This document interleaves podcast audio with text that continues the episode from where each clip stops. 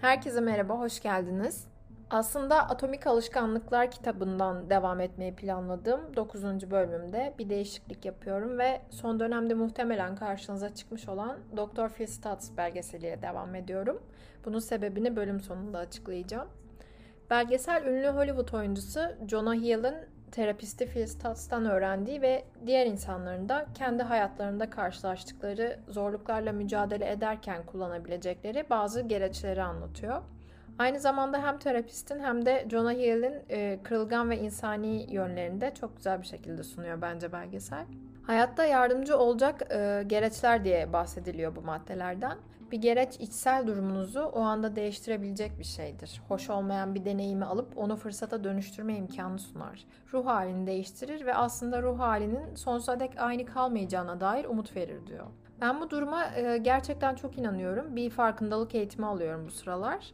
E, ve bundan birkaç hafta önce şöyle bir egzersizimiz vardı. Hoşa gitmeyen anlar takvimi. Yani takvimden ziyade bir çizelge aslında bu ve şu şekilde bölümlere ayrılıyor. Bu hoşa gitmeyen anlar takvimi. Deneyim neydi? Deneyim sırasında hoşa gitmeyen duygularının farkında mıydın? Bu deneyim sırasında bedeninde tam olarak neler hissettin? Bu deneyime nasıl bir ruh hali, duygular ve düşünceler eşlik etti? Şu anda bunları yazarken nasıl duygu ve düşünceler içindesin? Benim bu ödevde aldığım ve beni çok etkileyen şey aslında asla bir daha tam olarak o andaki gibi hissetmiyoruz. Ruh hali sonsuza dek aynı kalmıyor. Bu egzersizin bir hafta öncesinde de hoşa giden anlar takvimi doldurmamız istenmişti. Ve güzel anlar için bile bu durum geçerli ne yazık ki. Yani aynı coşku ve mutluluğu hissedemeyebiliyoruz. Bir gülümsemeyle hatırlıyoruz daha sonra yazarken. Belki hatırlamak biraz iyi hissettiriyor. Doktor Stats kendi çizdiği görselleştirmelerle her danışanı için kartlar hazırlıyor. Kartların asıl amacı büyük fikirleri basit imgelere çevirmek, bunun kelimelerden daha anlamlı olduğunu ve danışanla aralarındaki bağı güçlendirebileceğini söylüyor. Ben de iş aradıysa başkalarında da yarayabilir diyor. Geleneksel terapiden bahsettikleri sahnede Jonah Hill'in şu düşüncesi çok hoşuma gitmişti. Birine para ödüyorsun, bütün sorunlarını ona saklıyorsun ve o sadece dinliyor. Oysa aptal arkadaşların sana tavsiye veriyor hem de sen istemeden. Doktor Stats'a göre mesele şu, terapistler sana yardım etmek istiyor ama eksik kalıyorlar. Tool'lar yani bu bahsettiğimiz gereçler bir köprü görevi görüyor aslında. Senin sorun olarak gördüğün şey sorunun nedeni ve semptomu kontrol altına alma arasında bir köprü. Oyuncunun terapide üzerine çalıştığı ilk ve kilit nokta hayat enerjisi herkesin kolayca becerebileceği ve hayatında büyük değişikliklere yol açabilecek e, bir şey olarak bahsediliyor. Atılan ilk adımda diyebiliriz bu hayat enerjisi için. Bir örnek üzerinden açıklamak gerekirse danışan gelip şöyle diyor. Biliyorum berbat alışkanlıklarım var. Disiplinsizim, tembelim ama yapmam gerekeni hayattaki amacım bir bulsam fişek gibi olurum. Ama yapmam gerekeni bilmiyorum. O yüzden hiçbir şey yapmayıp tembel tembel oturuyorum. Bunun sonucunda da depresyon gelir diyor Doktor Stats. Ve ekliyor yönünü kaybetmiş ve ne yapacağını bilmeyen herkesin uygulayabileceği bir şey var. O da hayat enerjisi üzerine çalışmak. Life Force'u yani hayat enerjisini aktif etmek e, ne yapman gerektiğini, kim olduğunu öğrenmenin tek yolu. Kaybolduğunda sana kılavuzluk edebilecek tek şey aslında hayat enerjisi. Bir piramit olarak düşünürsek hayat enerjisinin 3 katmanı var. En alt katmanından yukarı doğru şöyle gidiyor. Fiziksel bedenine ilişkin, insanlarla ilişkin ve kendinle ilişkin. En alt yani fiziksel bedeninle ilişkin için tek yapman gereken bedenini daha iyi çalıştırmak.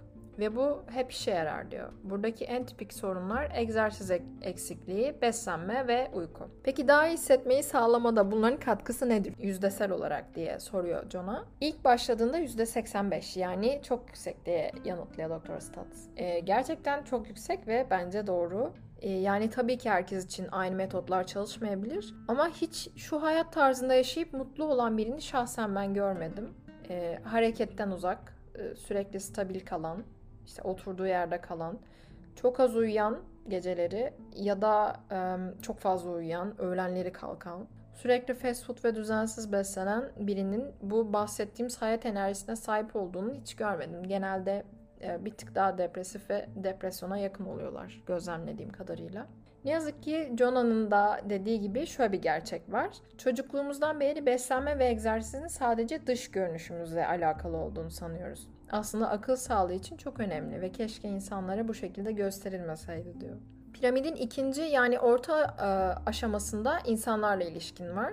Doktor Stas şöyle açıklıyor. İnsanlar depresyona girdiklerinde ilişkilerini koparmazlar. Gözden kaybolan bir gemi gibi hayatlarından uzaklaşmaya başlarlar. Ve ilişkileri şuna benzetiyor. Dağa tırmanırken tutulabilir bir çivi çakmak ve çiviler aracılığıyla kendini tutup hayata geri çekmek. Püf nokta inisiyatif almak diyor. İlgini hiç çekmeyen biriyle bile vakit geçirebilmek, yemeğe davet edebilmek bunun bile olumlu bir etkisi olacaktır. Çünkü o insan sembolik olarak bütün insanlığı temsil ediyor aslında. Ve piramidin en tepesi, kendine ilişkin. Bilinçaltını etkinleştirmeden içinde ne olduğunu bilemezsin diyor Stats. Bunun yöntemlerinden biri yazmaktır. Kendinle ilişkini yazarak geliştirebilirsin. Ne yazdığın fark etmez. Yazmak ayna gibidir. Bilinçaltında olanları yansıtır. Hayat enerjisinin üç kademesi bunlardır diyor. Kaybolduysan onu çözmeye çalışma. Onu bırakıp önce hayat enerjine çalış. Tüm mesele tutku. Hayat enerjisini alıp neye tutku duyduğunu öğrenebilirsin. Uzun zamandır e, yani en az bir yıldır diyebilirim ki bu bence az bir zaman değil. Uyumak için gece 12'yi geçirmemeye çalışıyorum. Çok nadirdir e, çok geç yattığımız ve sabahları genellikle 7-8 çok ekstrem durumlarda 9'da kalkıyorum. E, bildiğiniz gibi her sabah köpeğimi gezdiriyorum. Elimden geldiğince yemek yapmaya çalışıyorum evde. Dışarıdan yediğimiz de oluyor elbet ama e, öğrencilik yıllarımdaki kadar değil kesinlikle. Bunlar bende çok olumlu bir dönüşme sebep oldu aslında. Her şeyden önce daha iyi hissetmeme sebep oldu. E, geçen bir arkadaşımla da konuştuk. E, bu rutinlerin gücünden bahsettik. Yani sabah kalkıp sevdiğim bir bitki çayını içmek, haftada bir maske yapmak, bir yüz masajını öğrenmek bir rutine oturtmak gerçekten çok iyi geliyor. Bir de kendinize bir düzen kurup hayat enerjini, e, hayat enerjinizi kazandığınızda kalpten istediklerinize de bir alan açılmış oluyor bence. Bu podcast benim için bunun en büyük örneği. Aslında hep yapmak istediğim şey bu. Yani okumak, öğrenmek, öğrendiklerimi birileriyle paylaşmak e, ve birilerinin hayatına dokunabilmek, iyi gelebilmek. Bu sabah terapi seansımda anlamdan gerçekten yapmak istediğim şeyi, işi bulmaktan e, bahsettik. İşte benim için anlamı olan işlerden bahsettik.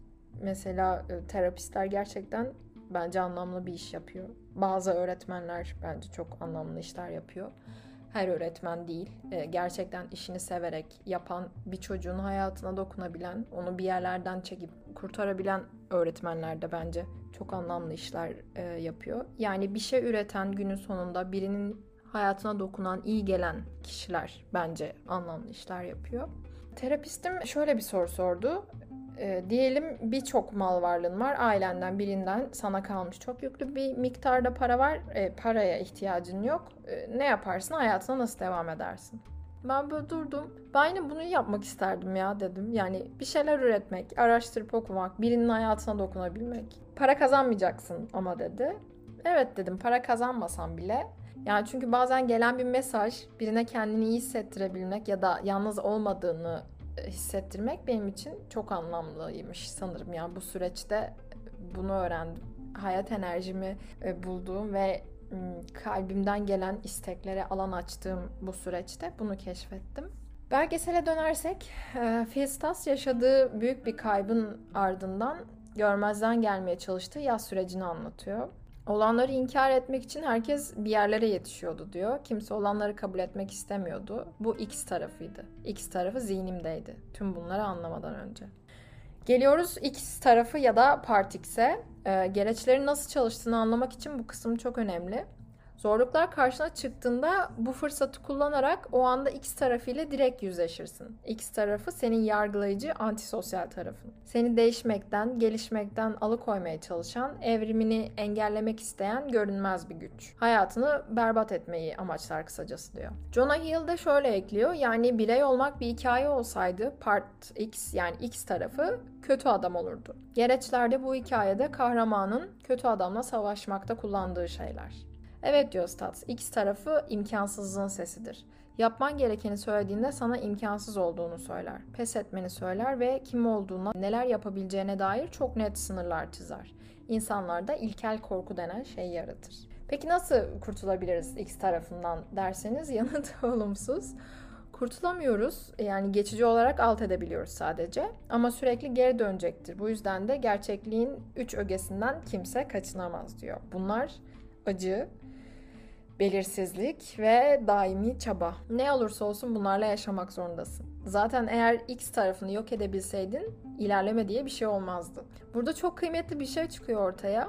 Yani bu hikayede kahramanın kötü adama X tarafına ihtiyacı var. Zira kah- kahramanı yenecek bir kötü adam olmazsa hikaye olmaz. Gelişim olmaz. Kahramanlık ve cesaret olmaz. X tarafının negatifliğine ihtiyacımız var. Yoksa büyüyemeyiz. Seni mutlu edecek şey süreçtir. Bu üç şeyle baş etme sürecini sevmeyi öğrenmelisin. Gereçler burada devreye giriyor. Baş etmen gerekenler ortaya çıktıklarında onları tespit edebilir, sonra da bir gereçle etkisiz kılabilirsin. Bunu öğrettiğin biri bütün hayatını değiştirebilir. Çünkü bir insan için en büyük yaratıcı ifade şekli zorluklar karşısında yeni bir şey yaratabilme becerisidir. Ve zorluk ne kadar büyük olursa fırsat da o kadar büyük olur. Sıra motivasyon açısından öğrenebileceğimiz muhtemelen en önemli şeye geliyor. String of Pearls yani inci dizisi. Bir çizgi, sonra bir daire, sonra bir çizgi ve daire şeklinde ilerliyor. Dairelerin yani incilerin her biri bir eylemi temsil ediyor. Ama mesele şu, e, her eylem aynı değere sahip. Bu bir kimlik meselesi. E, kimim ben? İyi değilim, kötü değilim. Kendimi tanımlamıyorum bile. Eyleme dönüştürdüğüm alışkanlıklarla varlığımı tanımlıyorum. E, burada atomik alışkanlıklar incelemesinde de şu ana kadar bahsettiğimiz şey buydu aslında. Hani hmm, şunu yapacağım, bunu yapacağım değil de onu yapan biri yani hayatında düzenli olarak zaten öyle olan o alışkanlığı yapan biri ne dönüşmeye çalışıyoruz. Eyleme dönüştürdüğüm alışkanlıklarımla varlığımı tanımlıyorum diyor Doktor Stats'ta. Başarı ya da başarısızlık yaşasan da yürümeye devam edeceksin ve bir sonraki inciyi ipe dizeceksin. Sadece bu. Yani yataktan kalkmak bile bir inci dizmek. O gün yapman gerekenleri yapmak. Bu çabaya bir değer biçmeden. E, bu kısım mükemmelliyetçilikle boğuşan kişiler için de bence aydınlatıcı olabilir. İncinin büyük küçüklüğüne ya da ne kadar parlak olup olmadığına takılarak zaman da kaybediyoruz aslında. E, birini ipe taksak devam gelecek, sonunda oh be diyeceğiz. Hmm, çok güzel bir kolye oldu ya da o kadar da güzel olmadı ama denedim. E, başkasınınkinde gözüm kalmadı. Keşke ben de yapsaydım e, dememe gerek kalmadı diyebileceğiz yani. Başkasının kolyesinde gözümüz kalmayacak. İyi ya da kötü onu denemiş, yapmış ya da yapamamış ama kenara koymuş olacağız. Yani içimizde bir şey kalmamış olacak. Zamanın akışında savrulmadım. Kalktım ve incilerimi dizmeye başladım e, diyebileceğiz bence. Belgesel e, Jonah Hill'ın şu yorumuyla devam ediyor. İlk seansımızda gerçek özgüven belirsizlikle yaşamaktır demiştin. Phil şöyle yanıtlıyor. Kazanan daima en iyi kararları veren veya en iyi görünen değildir. Kazanan bu döngüyü izleyendir. Risk alır, bir miktar inançla hareket eder ve sonuçlarını göğüsler. Sonuçlar kötüyse döngüyü baştan takip edersin. Bundan ötesi yoktur. Küçük dairelerin her birinin içinde yani bu inci kolyesindeki çok daha küçük ve karanlık bir daire vardır. Bu karanlık daireyi de e, boka benzetiyor Filstat. Gösterdiğin her çabada ne olursa olsun kusursuz bir iş çıkmayacak diyor. İlerlemeliyim bir sonraki inci için. Ve sıra geliyor gölgeye. Dünyada en çok gizlemek istediğin yönlerin şeklinde tabir ediliyor gölge. Herkesin bir gölgesi vardır. Herkesin farklı hem de herkesinki aynıdır. Çünkü utandıkları yönlerini ifade eder. İlk iş kişinin gölgesini bulmasıdır. Onu görüp odaklanabilmeli ve onunla çalışmayı öğrenmelidir. Küçük düştüğün, utandığın, dışlandığın, çaresiz kaldığın bir anı canlandır diyor Stutz, John'a. Keşke öyle olmasaydım dediğin bir yönün bu. Ama öyle olmakla kalmayıp ondan kurtulamıyorsun da. Gölgenle konuş ve ona senin hakkında ne düşündüğünü sor. Gölge cevap veriyor. Varlığımı yok saydın ve bundan utanç duydun. Bu konuda ne hissediyorsun diye soruyor. Çok yaralı, öfkeli ve üzgünüm. Ben bu kısmı izlediğimde çok zorlandım bir lise dönemine gittim.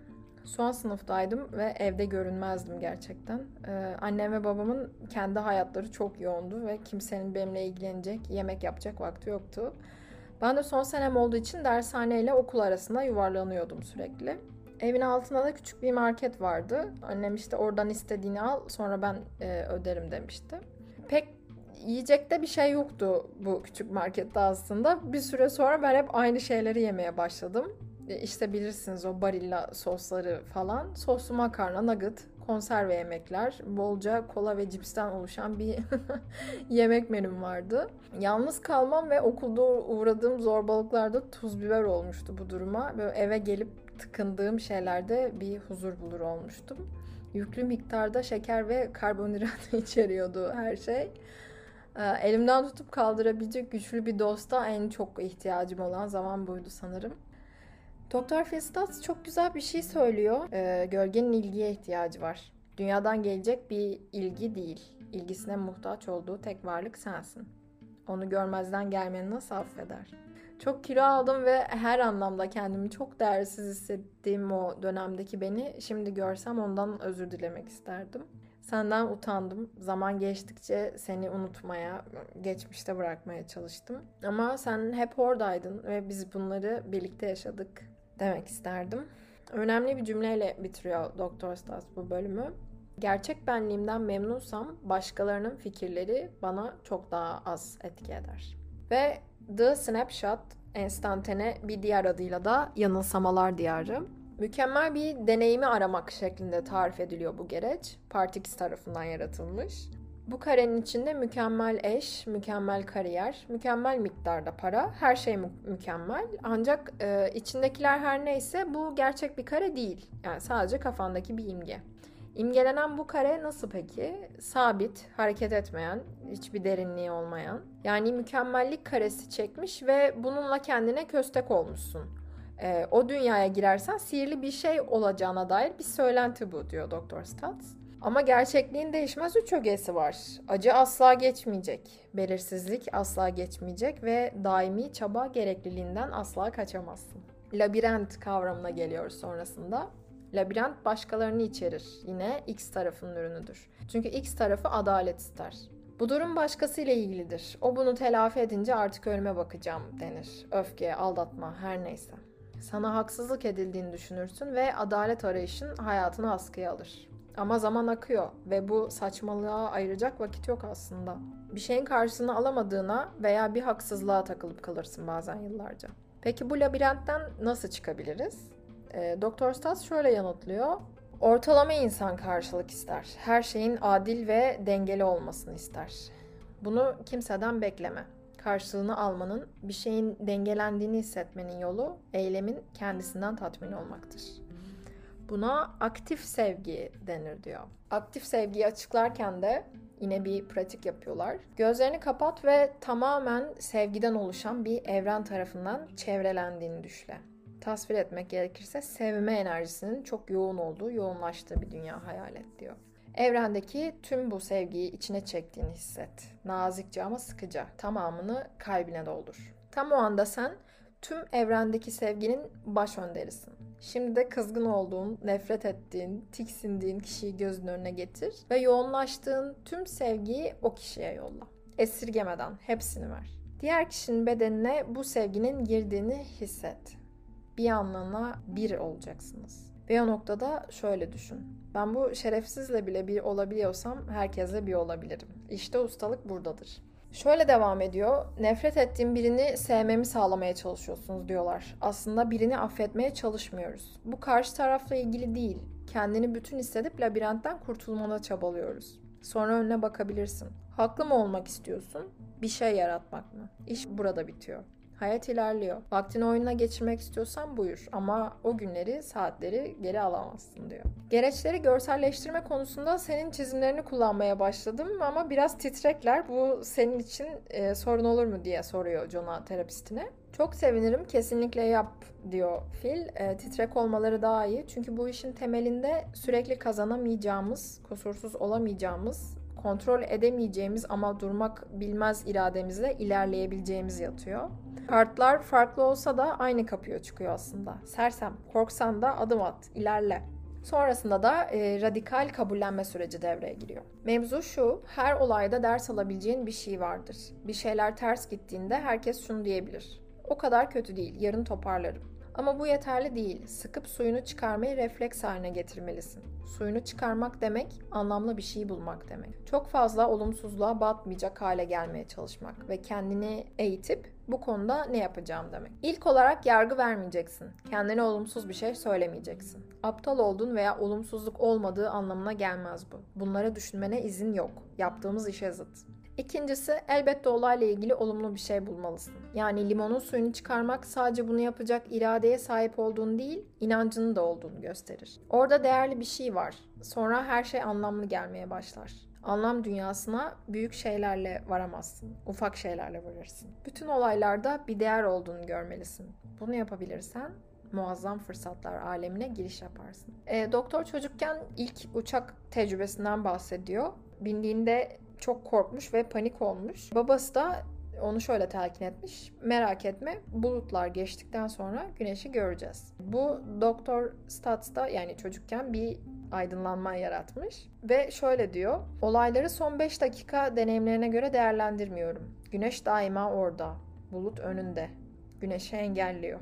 Bulutu geçemeyince kötü bir gün geçireceğini düşünüyorsun. Hatta kötü bir hayat geçireceğini. Aklına gelen her düşünce ruh haline etkileyecektir. Her düşünce olumlu ya da olumsuz olacaktır. Minnet akışı ise olumluları seçmek ister. The Grateful Flow X tarafı olumsuz bir akışın olsun ister. Bu yüzden bulutu yaratır. Böylece güneşi göremezsin. Yukarısının güneşli olduğunu unutursun. Mesele bulutu nasıl delip geçeceğindir. Cevabı ise minnettarlıktan geçer. Sana şu duyguyu ve hissi verir. Yukarıda hep olumlu bir şey vardır. Onu hiç görmesen bile. Ama bir mekanizma lazım. Gereç de bu noktada devreye giriyor. E, minnet akışı minnettar olduğumuz şeyleri ifade etmiyor aslında. Bunları yaratma sürecini ifade ediyor. Yeniden pratik yapmaya başlıyorlar.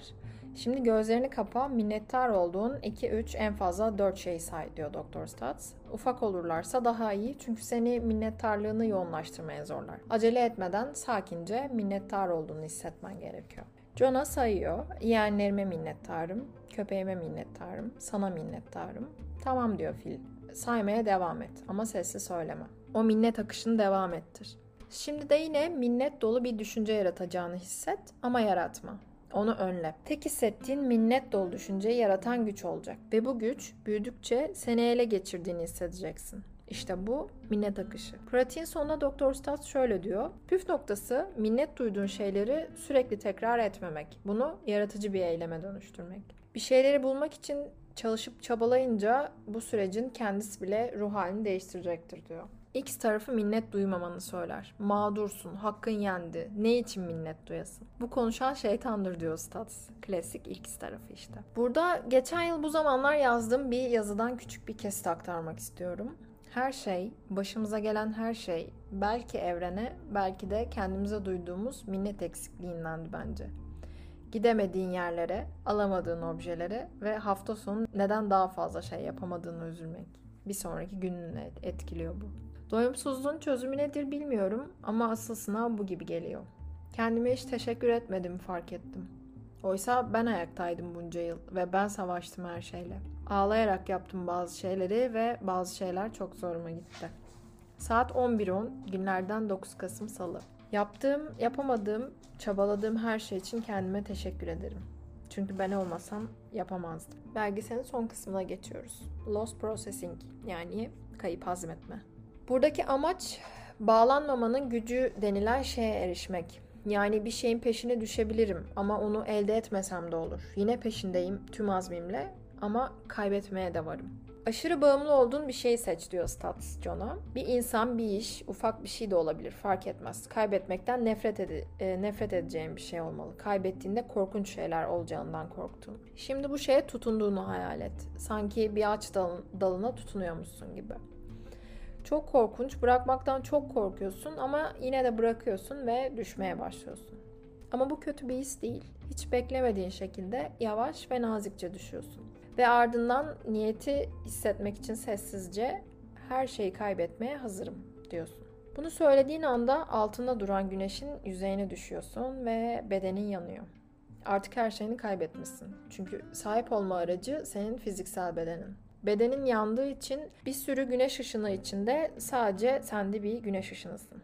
Tüm yönlere doğru ışık saçıyorsun. Sonra etrafına bakıyorsun. Tıpkı senin içinde bulunduğun güneşe benzeyen sonsuz sayıda güneş görüyorsun. Ve hepsi ışık saçıyor. Sonra tüm güneşler hep bir ağızdan şöyle diyor. Biz her yerdeyiz. Bu aleme güneş alemi deniyor. Sadece verebilirsin. Alamazsın. Hiçbir şeye tutunamazsın. Şimdi gözlerini aç diyor. Pratiğin ardından John'a şöyle bir yorumda bulunuyor. Mesela bir işe, bir kimliğe ya da birine duyduğun kine bağlanmama konusunda çok iyiyim. Ama söz konusu romantik ilişkiler ve aileden biri olduğunda onları kaybetme fikriyle sorun yaşıyorum. Doktor Stas şöyle yanıtlıyor. Bağlanmamaya çalışmayacaksın. Kaybetmeye her korktuğunda bağlanmamaya yeltenmeye çalışacaksın.